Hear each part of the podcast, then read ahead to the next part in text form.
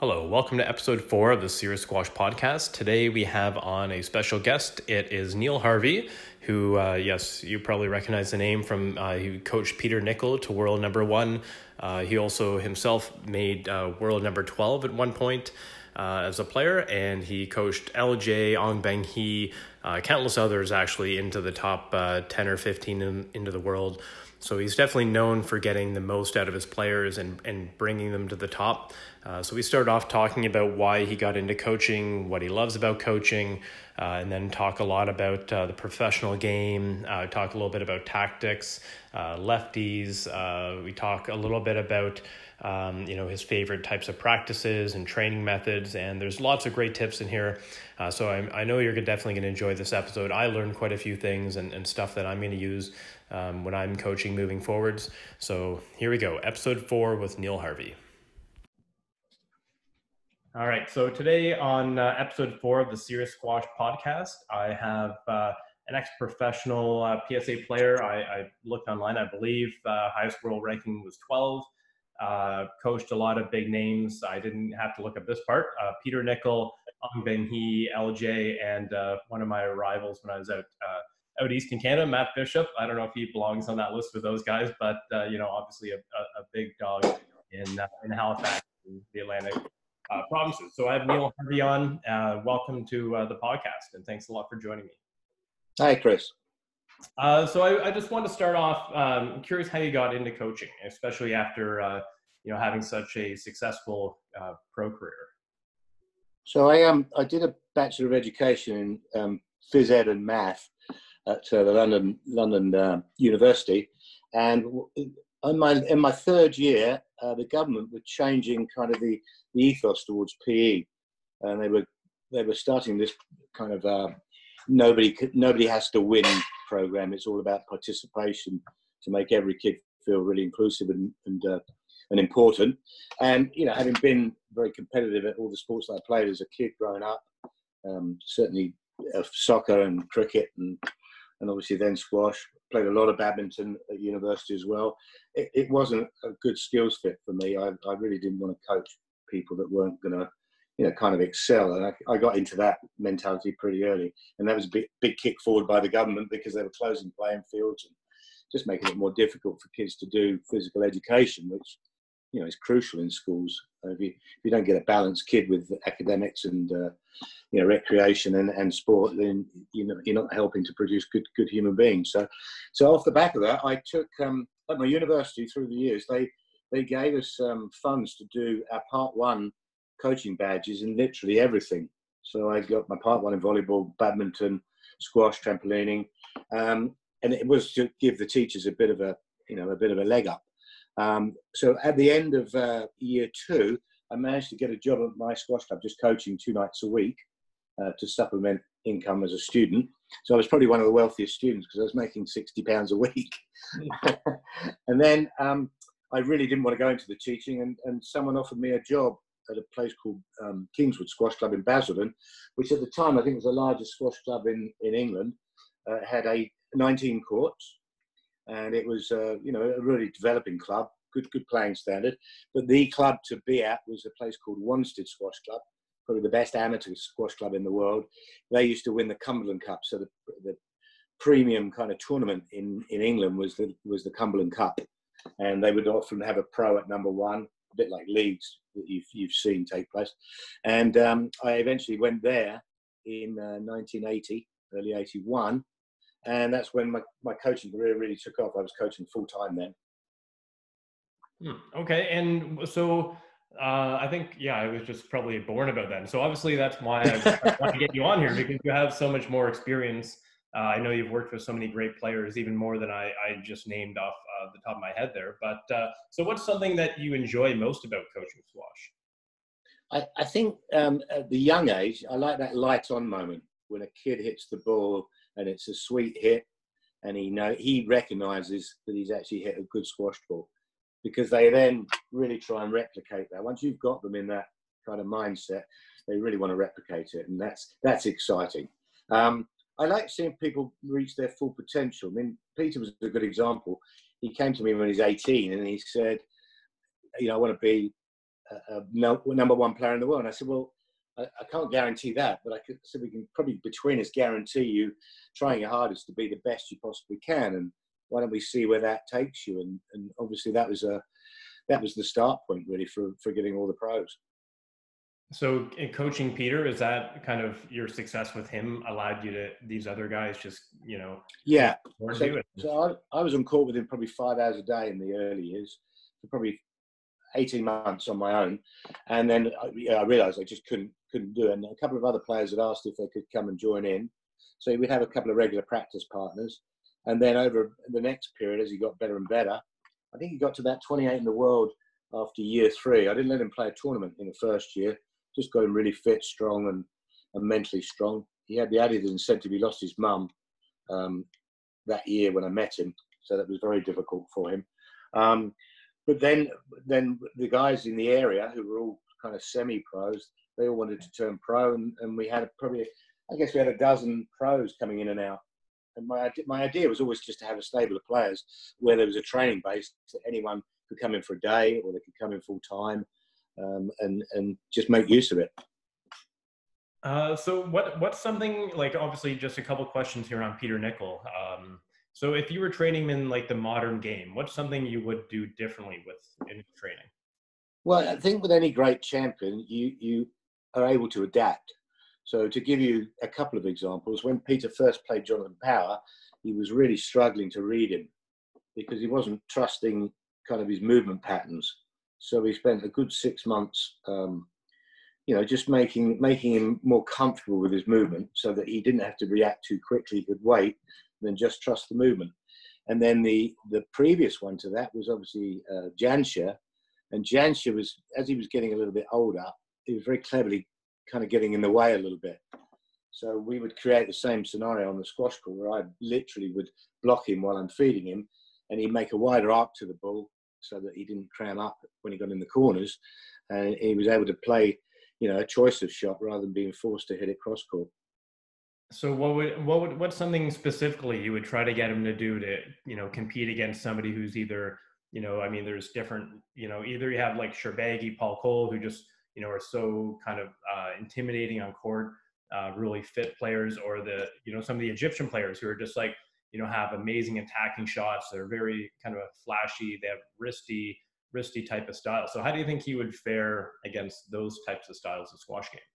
I think, uh, as I mentioned, any great champion would would adapt to that. I mean, Jan just saw off Jahangir, and then uh, you know he saw off the challenges of Rodney Martin and, and Rodney Eyles and those guys, and he, he adapted his game. He actually became a lot more attacking uh, the less fit he got um, when he was a little bit older. And the same happened with Peter. So when he won the, uh, I think he won the Commonwealth Games, and for about two years he was just really working on his attacking game so that he could finish rallies a little bit more quickly. So I think you know if you if you throw him up against any of those individuals, I think he'd find a way to make it work. From the training perspective, it probably would have to be way more intense for shorter periods of time because obviously with a with a point of rally scoring system to 11, the matches are way shorter than they were when they got to to 15. Yeah, and do you think that uh, just because there's so few lefties, do you think uh, like Peter or any other lefty always has a slight advantage when they step on court? I think it's a huge advantage because the, the lefties always play against right-handers, whereas the right-handers very rarely play against left-handers. And actually, I know this is really I'm not left-handed, but my best players, um, apart from Beng Hee and uh, Azlan, uh, the top three were all left-handed. So there was Pete Nicol, Lawrence Anjema, and Chris Walker, who got to three in the world. So that was um, it was it was a a big thing to change the forehand in the back corner against the right-hander's backhand, because that that forehand on anyone's game has got to be destructive, and it and it, it wasn't. You know, you could contain someone on the backhand side if you're left-handed, your backhand, um, but on the other side, you really needed to be putting a lot of pressure on. So we worked pretty hard on that to to change that.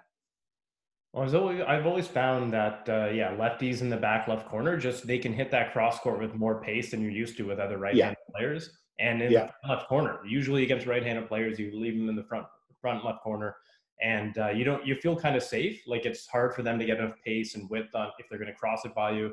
Uh, but lefties are I always find it's more deceptive because you just don't get a a lot of uh, chance of reading them. But what about when they're just like sticking to that the forehand or the, the hand of forehand side, so the right wall? Like, what, do, what uh, what's a good way to cross it back over to a lefty's forehand, or do you would you tell them just to keep straight and you know get better on your backhand and and be able to? Compete? Yeah, I think I think you've still got to attack the backhand high. So you know, if I was a right-hander playing against the left hand, I would really take it up uh, very high onto their backhand side, and um, I think I think having seen matches, say I saw a, a match between Pete Barker and uh, and LJ. You know, there's a lot more cross courts where lefties play lefties, and uh, we encourage the left-handers to uh, to keep it fairly straight, particularly behind. And I saw your your comments uh, on the questions there about keeping it straight from the back of the court. But the advantage a left-hander has in that uh, left wall side of the back is with the stance closed, it's very difficult to read because the racket's further back than it is when it's on the on the backhand side preparation. Yeah, I, well, actually, that reminds me of uh, like Matt Bishop. I, I mentioned to you uh, a few years ago at I think it was at one of the nationals, and uh, you know, I, we your name came up and we were just talking about um, you know coaching and and he mentioned how like you know obviously Matt hits a great straight drive and and uh, he mentioned that you said you should actually like angle your shoulders and hips like in towards the side wall a little a little bit more. And i always you know kind of taught my athletes to be more, more parallel. And obviously if you're going to rotate your shoulders and get more power then you know your shoulders might uh, obviously not be parallel to the sidewall anymore but um, you know what's your take on on how you teach somebody to line up uh, to play a good straight drive well, I think that you've described a couple of things there. What I've found with the with a better straight drive, it's the weight of shot that we're looking for. So as much of your body weight, center of gravity over the ball, will hit the ball against the front wall, and the ball will travel through and bounce and then die. Whereas if you just hit with your arm, the ball tends to bounce and come off the back come off the back wall. The second advantage of that is when you're transferring weight from your back foot to your front foot, your movement and your follow through to the tee is much more natural because you're, making it a natural movement by getting that forward momentum. And so I think that that saves a, lot of um, a lot of energy over the course of a match. But to do it, you've actually got to work very, very hard to get into position.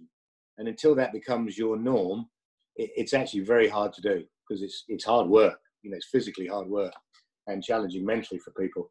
And when they don't have success at it, um, you know they lose interest. But Matt was a very good example, certainly over here in Canada, of someone that was prepared to persevere and just you know over over probably 18 months, two years of three sessions a week, he was able to really produce that. And Zal Devar, who you know, the referee, he watched him at nationals when he won the first over 30s nationals, and he couldn't believe his length. His length basically won the tournament for him.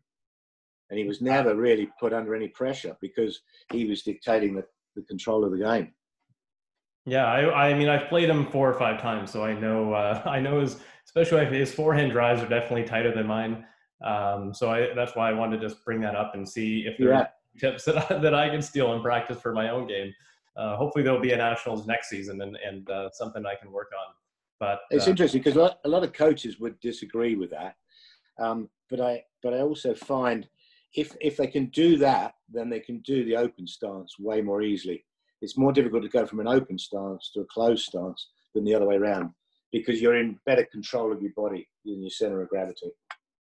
Yeah, I, I know what you said about um, like swinging just with your arm. You're not going to get the weight of shot, but I know I, I found like on the forehand, like I'm going to get a lot more power um, if like I swing and use my shoulders a little bit and more um, weight transfer from like back hip to front hip. But I find like if I if I kind of lock that in place a little bit more and use more of just my arm and less like shoulders and, and weight transfer, then I actually keep the ball a lot straighter, but I'll have less power. So it's, I, I don't know. For me personally, it's just trying to find that balance between those two to have still. It is. Yeah. Yeah. It's a tra- it's a trade off all, all the time. It's a trade off.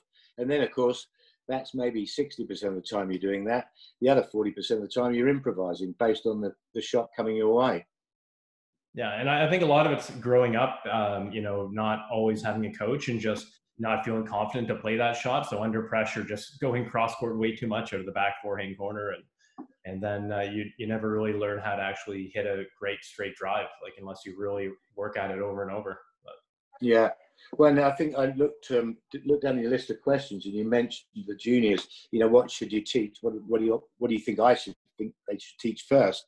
And I do. I think I think if you can hit a good straight drive from, you know, three places on the court on each side, you're pretty much ready then to to learn all the other shots from that. Yeah, I, I was wondering about that because I've obviously worked with a lot of kids, and uh, you know, it's, it's it's always like when do you introduce the volley if they don't have a great already ground stroke? When to introduce tactics if you know they you know are you know barely you know they're still playing around with their swing. So it's always interesting as a coach to think about like you know you have to obviously integrate some of these other areas because you don't want to be an athlete or coach an athlete who like maybe has great technique but they can't think for themselves and they they don't have any variety uh, on court. So what, what's your take on that so if I'm working with, um, whether I'm working with kids or professionals, we always have a theme of the day. So the theme might be uh, the straight drive, it might be taking the ball early, and it's just gradually introducing each of those concepts. You know, how to use the boast, when to use the boast, um, the two different types of boast. You know, the attacking boast and the defensive boast. You know, so you, you try and it's a it's a kind of a feel thing. So if you're working with a kid, say, I've always been lucky because uh, the kids that I've trained here in Canada, I, the parents have bought into the idea that they can go to a, an Ivy League school on a scholarship. So they, they retained me. They didn't pay fortunes, but they retained me so that I could coach them four or five times a week. And the a- added bonus of that is obviously you can introduce things when you think they need it. And then, you know, you can take it from there. Whereas if you've only got a lesson for once a week, you know, you really are just working on whatever he can do. Yeah. Well, I, I know I talked about um, uh, last uh, two episodes ago. I talked with a, a, coach who was in England for a while, and he said that in England they just you know the kids and the adults have so many matches because there there's so many leagues available that a lot of times in lessons will be very technical, and then I think in Canada and the U.S. sometimes it's a little bit different, and there's less match play. Um, you know, and I think sometimes the lessons are have to be a bit more tactical based, but you know, it does depend on on who you're coaching and what level they are. And yeah, I don't know. That's one of the interesting parts of coaching for me. Yeah, well, I, there's always a, there's always a theme of the day, but also there's three parts to the lesson, whether it be an hour's lesson or you've got a full session in the morning, and that is the technical starts. Um, you probably, suppose, we're doing two hours. The technical would probably be about 45 minutes, and then there would be some tactical work with some condition games, and then always finish with a with a competitive game, just so you finish as if you you played a match. Yeah, no, I, I like that structure, and just you know, you should be able to work on uh, you know different aspects, and just by doing that, you're also going to get the physical and kind of mental part too. Um, yeah, that's a uh, next question I, I have for you is what's something you always try to instill in your athletes, whether it's a junior or professional player. I think the first thing, because people can be easily distracted, um, is discipline. And the discipline starts by being at the club 45 minutes early, you know, going through a, a routine, proper routine to get yourself mentally and physically ready for the session. And then the way the drills are set up, often it's they don't know it, but you're teaching them discipline within the drill. And then that gives them the basis then to start to make some good shot selections. Because one of the, the most difficult things for people is to get the shot selection right. They might have a lot of skill, but they overdo the ball to the front. They hit too much cross court. They play too many boasts. You know, so we're, we're looking at that as a form of discipline by only maybe allowing them, you know, one cross court per rally. And it really changes the way they think when you start to, um, when you start to initiate those kind of disciplines. And you're, you're basically um, intangibly giving them the discipline that you know that they need when they, when they get good. Yeah, I think that's something um, like I've traveled uh, overseas for some coaching and seen some squash overseas as well. And uh, I, I, definitely feel like a lot of the North American juniors have less discipline in their game. Uh, not all of them, but I would say most of them uh, compared to the, some of the other countries that I've, I've seen squash play at that level. Uh, so you, I definitely notice uh, that difference, and you can, you know, I think that's cultural as well, right? I think that's a big part of it. Well, you must have you must have noticed it in Canada you know, the Canadian players play very differently to a lot of the other countries. Yeah. Yeah. Um, so if you could only do one type of off-court training, whether it's for a junior you were recommending or, or a professional player somewhere in between, what would you recommend? I would recommend to uh, make sure that you're keeping your MVO2, uh, your oxygen capacity up. Um, so it would be some form of interval training, whether it be on a bike or on the outside on, on the track or whatever. I find that if you if you're getting really good blood supply to your muscles, you can pretty much do a, a hard session when you go back. Yeah, I, I, I don't know. I didn't have this on my list of questions, but it's something I'm always curious about because there's all these different body types uh, that you see at the highest level. Like you look at Ali Farag and and uh, Paul Coll, and like they definitely train differently. But I bet their VO2 max would be quite similar. Yeah, yeah. Um, so something uh, just looking ahead to next season. Uh, obviously, you know we could be a while without tournaments and uh, league play uh, maybe even just regular match play. So, what if you were coaching somebody for next year? What would you try to do to kind of keep their motivation up, or just to kind of keep them progressing without that competitive experience? You definitely, if you can't get on a squash court, there's always a wall available to you, and we've seen some videos on. Uh, on uh, Jamie Maddox's thread where people are outside hitting the ball. It, it's, it's probably one of the only sports where people love hitting the ball. You know, you, golfers go out and they hit some balls, but they, you know, might only hit 20 or 30. But squash players love hitting the ball. They love that feel of the ball on a racket, and obviously any kind of movement, they get a good sweat on. So forget professionals and forget kids or whatever. Just that lovely relationship of the of the bat and the ball is, is fantastic. It's, that's that's another thing that really excites me when when you see people enjoying just hitting a ball. Federer, Federer is another great example you know, the press say to him, "Oh, were you disappointed to get to this only get to the semi-final of the US this year or or Wimbledon?" And he and he says, "You guys don't get it." He says, "I actually really enjoy playing tennis, and. I love hitting a tennis ball." And when you see him practicing and you see some of his kind of fun shots, it's just pure joy when he hits that ball. It's probably most, one of the most aesthetically pleasing shots I've ever seen, aesthetically pleasing to the eye, is Roger Federer's backhand.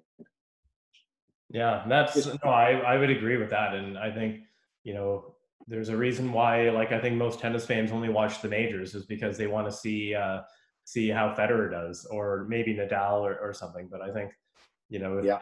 Uh, I mean, there's a reason that he's still competing at the, at this age, right? Like, obviously, he has enough money and he could do whatever he wants in the world, but uh, you know, yeah. no, nothing else that really um, replaces what it, you know that enjoyment part of of uh, tennises. And I think that's the same for squash. Like even though you know people you know maybe are trying to overcome injury um, or they just aren't as fast as they used to be or as mobile, then they you know they still just want to play because it's something you can get on court and and whether it's by yourself or with somebody else, you kind of just you kind of you know time goes quickly and and you just you know it's so enjoyable it's that um, the zone i guess is kind of what you get into Totally. And, and the, the thing from that is that uh, a lot of my players, when they were coming to the ends of their career, they said, you know, when, when should we retire? And I said, you'll know when, when to retire when you're not enjoying it anymore. If you're not enjoying the training, you're certainly not going to enjoy the matches because you're not going to be in good enough um, shape to play them. Um, but you know, once you once you lose that um, feel for the for the game and the and the ball and enjoying it, then you might as well go and get another job. Well, I know. I, yeah, I think, I think, I saw LJ won the World Masters last year, right? So obviously he's still yeah. playing at a super high level and enjoying it, or you know, it's not like he's going there for a paycheck. You know, his probably his favorite hit every week is with his 69 or 70 year old dad. Yeah. So his his dad won 18 Dutch titles, and he's hilarious because he can't ever remember anyone's name, and he's really he's massive, like he's six six and wide he wow. used to come to our front door in England to visit LJ, and we had a glass front door. And Robert would come to the front door, and it would be like a total eclipse. the light was blocked out in our hallway. uh, I think that's the beauty of squash, though. It's for all shapes and sizes. Like I'm not yeah. the biggest guy, like, but you know, I've you know competed against like you know much taller and stronger guys, and you know, it's not like divided by weight class like in wrestling, and and uh, you know, I don't know. Like some people say, there's an ideal size and body type, but you know, you see differences even at uh, even on the top of the pro rankings. So. Yeah, yeah. Um, so I got a couple questions here. Uh, it's more, I guess, you know, theoretical, but I, am always curious about different styles of squash. So if you had somebody who played very conservative, traditional for quite a while, um, you maybe their whole career, but all of a sudden they they feel like they've plateaued. Do you think it's possible to change their style completely and become like a more attacking, um, just open up the court using different angles? Do you think that's something they should play with at all, or or do you think that's like once they've already gotten to a certain point and they've played for that many years that that's going to be doing more harm than good? Well, I think it's an attitude of mind. I think lots of players go through this this cycle where they play with a lot of discipline. They play with uh, uh, they learn to play with a bit more freedom than perhaps they would play in their endeavours to get a result. So as they as they get older, they, their shot selection does improve, and you've actually probably seen three or four three or four players go through a, the same metamorphosis where they start off as a shot player, they become a little bit more conservative, and then they revert back to being a shot player at the end of it. And I, I think that, that, that's true of many many players. I mean, if you look at Peter in his last three years, he was as attacking as, as he's ever been in his career. Um, and I think, you know, he, he realised he couldn't have all those physical reserves that he had when he was 21, 22, 25. So he had to adapt to, to those games. And I think, I think a lot of people, uh, for me, Mohamed El Shorbagy got, uh, sorry, uh, Ramy Ashour got better when he started to lob. Like his lob is fantastic. He's got a really steep curve on it. He's got a lovely parabola at the top, and you know he, he he's shown that the lob is probably the, that's another one of your questions. But the lob is for me the most important shot because it can be the best defensive weapon, but also the most attacking weapon. Yeah, I I definitely agree. Like I always tell people I coach that it's you know probably the most underused shot, undervalued shot. Um, and you know, I think Ramy, especially moving to the front right, like he just doesn't have, um, you know, he can't always just stop. He always has to sometimes run through the shot. So for him, it's yeah. buying time. But it's, I also think it's it's a lot harder to have the touch to play a hard lob than it is to play a good drop because for a lob you're generally under a lot of pressure, and uh, when you're going to bring the ball in short, obviously you're you know not under pressure or that much pressure, or you probably wouldn't be playing that shot. So I think the lob actually takes a lot more skill to be able to play well. But he's definitely, I think that's one of his best shots, and he probably does have the best lob. Um, yeah, and a, there's an interesting way of teaching the lob as well. So if you kind of put a camera underneath the racket that's really open at the front of the court, and you look up, the the height that people hit on the front wall, they tend to gain height from the front wall, and so the lob travels. Whereas the, the, the really good lob has a very steep angle on it, and I make the kids lie down and look up at the front wall, and I make them kind of bend down and look at the front wall, and obviously it looks way way higher when they're actually laying on the floor. I said, if you can get your racket down to that level and come underneath it and clip somewhere you know, six inches below the red line, you're going to make it. If you get the pace right, you're going to make it a sensational shot. But as you say, it's very, very difficult to do, and a lot of people don't persevere with that. They tend to practice things that they like. But it was certainly, it, it was certainly my my game in my era I beat Ross in 1987 after he'd beaten Jahangir, and Jonah and I worked out a tactical plan, and it was it was all about changing the pace as regularly as possible because he liked the thump thump thump, and uh, same same with Peter and Chris Walker. I mean, both had beautiful lobs, and it was from their backhand front corner to the high backhand right right hander's backhand, which notoriously is a slightly weaker area if you can get up high enough. So it became even more kind of devastating. Yeah, well, I think a lot of the problem with a lot of juniors is they can't actually get low enough to get to get under the yeah. lob and and and also I think like when they're running fast, they want to swing fast. So if they're running fast under pressure, they they yeah. have relaxing their arm and uh, lifting out of pressure. But that's you know the pros make it look so easy, but it's it's obviously a lot a lot more difficult shot than uh, it appears. Yeah. Yeah. Johnny used to say. Johnny used to say the red line for the service line. The bit below was for the gentlemen, and the bit above was for the ladies. Well, that's uh, sometimes that's how it still appears, but uh, yeah, I mean, it definitely shouldn't. I think that's you're you're you know wasting half the court or more if you're only using the bottom half of the court. But yeah. and a few of the women actually only play below the line too. I mean, those Egyptian women just crack everything. So oh, it's incredible. The pace of the game now is extraordinary.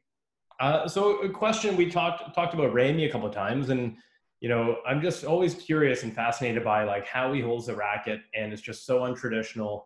Um, like I don't know what I haven't heard about what his coaches would have said to him when he was young, um, growing up. But do, do you think he's just a one-off, or do you think like that's something that you know, if you saw a student and he was, you know, at a high level and he was holding the racket like that, would you have him try to change it more conventional, or would you just say if it, if it's working and you can play all these shots and execute on that's right. Yeah. You, actually, you can make a comparison with golf. Um, you know, the grip and the swing. Uh, you see all sorts of different golfers. You look at someone like Jim Furyk, and uh, then you look at Ernie Els with almost perfect mechanics, but they still get the, the crucial bits done when, when, it's when it's necessary when they hit the ball. The, these people come along from time to time. Um, Zaman used to hold the racket slightly differently, which gave him a greater range of shots, and I think that's where where Ramy's really scored heavily on points. But I think you'll find if you talk to any professional, they would have played around with their grip a lot over the years. Uh, they might shorten the grip in the back corner, for example. They might turn it around a little bit wider on the backhand side for an open racket face. I think um, I think every pro has, has been up and down the handle and been around the handle several times to to find out what's comfortable for them.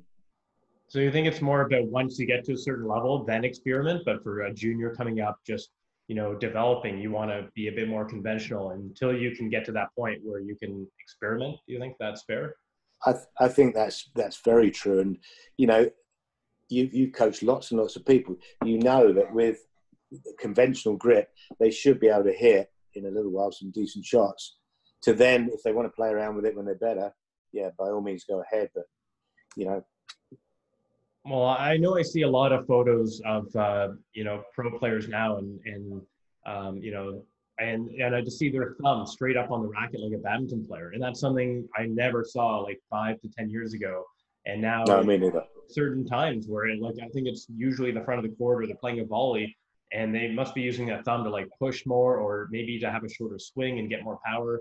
Uh, but that's something I personally can't do, so I, I wouldn't teach it. But uh, you know, I think you know, obviously, there's if there's a lot of players using that, it must be you know for a reason. So I don't I don't know if you have you seen that or do you know what I'm talking about? Yeah, yeah, no, I, I see it, and and it's particularly uh, effective with risky players because okay. you can you know someone like Brett Martin from years ago, he held the racket around a little bit more, the thumb around a little bit more, and he was so tricky at the front of the court.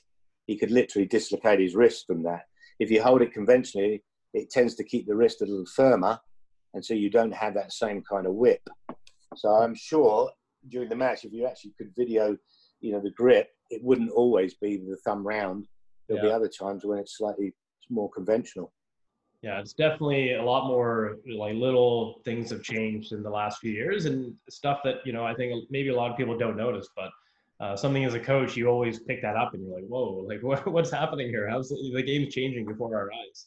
Uh, well, when these guys are these guys are winning rallies quite quickly, whereas you know in the in the older the older days, a with the system of point of rally, uh, normal scoring to nine, but then point of rally to fifteen, you had so many more opportunities to stay in the game just by con- by containment well, it doesn't look like there's any containment going on at all on the world circuit now. It's literally all out attack. That, that, that I think is, you know, partly due to um, the point rally scoring to 11. Every point is absolutely critical. You've got to win every point, no matter where, which way you can. You find any way to win a point. So uh, I don't have this on the list, but I'm just curious, like about the the pro tour. Do you think they're going to go to two out of three for all the matches at some point, or do you think they'll stick with three out of five for the majority of the tur- their tournaments? I, I think that they'll stick to it. If if there was um if there was another 20 tournaments at 100,000 upwards, then I think they would change it. But if you've only got sort of 10, 12 big tournaments a year, I don't know, from the TV perspective, from the viewing perspective of the spectators, value for money. You know, there's lots of factors in that, sponsorship, etc., etc. Um, yeah, I, th- I, think if, if we had an abundance of tournaments, it would make sense. It would prolong the player's career and allow them to maybe play 18 tournaments instead of, you know, 12 at that at that high five five game matches. That that's hard. Yeah, have a few of those. It's hard. Well, at least the good thing now in a lot of the tournaments, the big ones, they'll actually like split the draw out early in the round, so you can have a day off between your matches. Which, you know, when you're a junior or most pros, like coming and playing smaller tournaments, sometimes you're playing two or three matches in a day. And if you're playing four or five setters, two or three in a day, I don't care how fit you are, uh, you know, right. not built for that. That's right. And it's and again, you know, with the bigger tournaments, uh, I think more money has come into the game, and that's allowed them to do that because back, back when I was playing the British Open, it was it was every day until maybe you went to Wembley on the glass court, and they might split the quarters or something like that. Yeah. Uh, so I just got a last couple of questions here. Uh, one is if you have any advice for young up and coming coaches. Oh, that's a good question, actually. Um, I, I, would say I, I, would ask them to, to talk to as many coaches as possible and as many good players um, and listen. You know, listen to what people are saying and see what kind of fits in your your brain pattern that you think you can then translate that to to students in a good way.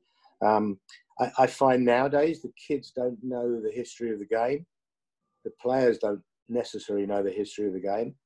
Um, it, it's important to know that, you know, Hashim Khan was around and Geoff Hunt was around and Jonah Barrington was around and then Jahangir and, and. And why were they around? You know, Pete Nicol, Mohammed El Shorbagy, why were they around? What's, what are the common denominators that make great champions? obviously you have to think like a champion to have a chance to be a champion. If you don't even think like one, you're never going to get anywhere near that. Um, and then act like a champion, develop really good routines, not necessarily on the court, but off the court, that uh, give you the absolute maximum chance to get the best out of your out of your game or out of your or your students' game. So yeah, listening, asking questions and listening is is a huge thing for me. Okay, great. And what do you think? I think we already talked a little. Maybe this is your most underrated shot, but is your most underrated shot the lob, or is there something else? No, it is the lob. I mean, okay. it really. If you can get that lob right, you can you can stay in rallies that you probably would lose if you tried to attack it, and then the defense turns straight away into uh, into attack because if you play a good lob, you're probably going to get a slightly weaker, shorter return, and you can instantly pounce on that. So, you know, as, as a lob dropper um, in, in later life, you're doing a little bit more running around, but it's a bit more free running around rather than that strong positioning where you're using a lot of energy. And you're just using the space that's available to you on the court. So for a, a, kind of drill to work on that, what do you, how do you like, um, like I would like to do one person can hit anything and then the other person has to hit everything over the service line and obviously that'd be super tough. I mean, you're not probably going to win, but it's going to make you have to force to lift and get low, especially the front of the court. Do you think that would be a good way to practice it, or? Yeah, and there's there's a very good routine. Um, so you serve, the return is straight back down the wall, and then it's boast, cross court lob, volley probably or straight drive, and that sequence repeats itself. And you get uh, you can do a scoring system where you get one point for the second panel down from the top, if you win the rally. But if you win the rally from the top panel and get two points, you know, that, if you put a competitive edge to it, it tends to make people focus a little bit more on exactly where they're where they're hitting the ball because everyone likes to win points, don't they? Yeah, no, I like that idea. Yeah, I haven't. But my favorite my favorite routine is definitely boast drive with one op- with one option. Okay. I think it's still still the fundamental of the game. Um, you, are moving in and out the corners in a way that you you have to hit it straight. The hardest thing often is to hit the ball straight when you're under pressure. Yeah, well, that was actually my, my next question was your favorite drill. So it's boast drive with one option. Yeah, one so option. and would it be and, uh, front or back? Say again. Would it be an option with the front person or the back person, or both? Uh, both. You only get one one chance in a rally, so it, you choose whether you drop it. Yeah. You can only do that once. Rally continues, and the guy at the back if he gets a short drive from his opponent, he has the right to drive it back down the wall. And then would they switch, or would they just? No, no they play a whole game. Play a whole game like that. So they're really working on that one thing with one option, and then you then you change them over. And and it's one option per rally, right? Not per game. One op- one option per rally. If you if you have a let, then you get your option back again, but only one. Mm. And it just really makes it a, a very disciplined drill. And then when you play a drop shot, you know you've played it. If you win the rally, you know you've played it exactly the right time. Well, I, I, like that. Yeah, I, I like how engaged the other person has to be because oh, he might play that shot instead of normal boast drive where you're you're half watching, you're not moving to the tee, you're flat footed. That's yeah. Yeah. And then and then of course when you're boast driving, even though the person has to boast, you're trying to force the boast with the quality of your length. So that changes the mindset. You're not just hitting it up to the back of the court and he boasts around and you hit it to the back of the court it takes on a greater intensity because if you can force that boast and then get on the drop pretty quick, then you, you're pretty much guaranteed to win the rally. Well, I'm definitely going to steal that one from you. Uh, so uh, um, I don't know if you have another favorite drill, then maybe I, I, like that one. So if you have another one I can steal, then uh, let me know. I'll let you know. That'd be great. Great yeah. chatting to you, Chris. That's, yeah. So I, can, to... I have one final question uh, because I just, you know, if there is nationals next year, if you have any tips for me if I play Matt Bishop again. Tell his wife to have another baby. That's probably my best chance. Yeah. A, a, a, few sleepless nights normally does the trick. Perfect. Okay. Well, thanks so much for coming on, Neil. Yeah, I hope you. I hope you get back on court soon with your with your team, and uh, all the best to you. Keep up the good work. Okay. The, thanks uh, a lot. Talk to you soon. Appreciate it. Take care. Yeah. Bye bye. That's it for episode four of the Serious Squash podcast. Thanks so much, Neil, for coming on. I know I learned quite a few things, and I'm sure you guys did too.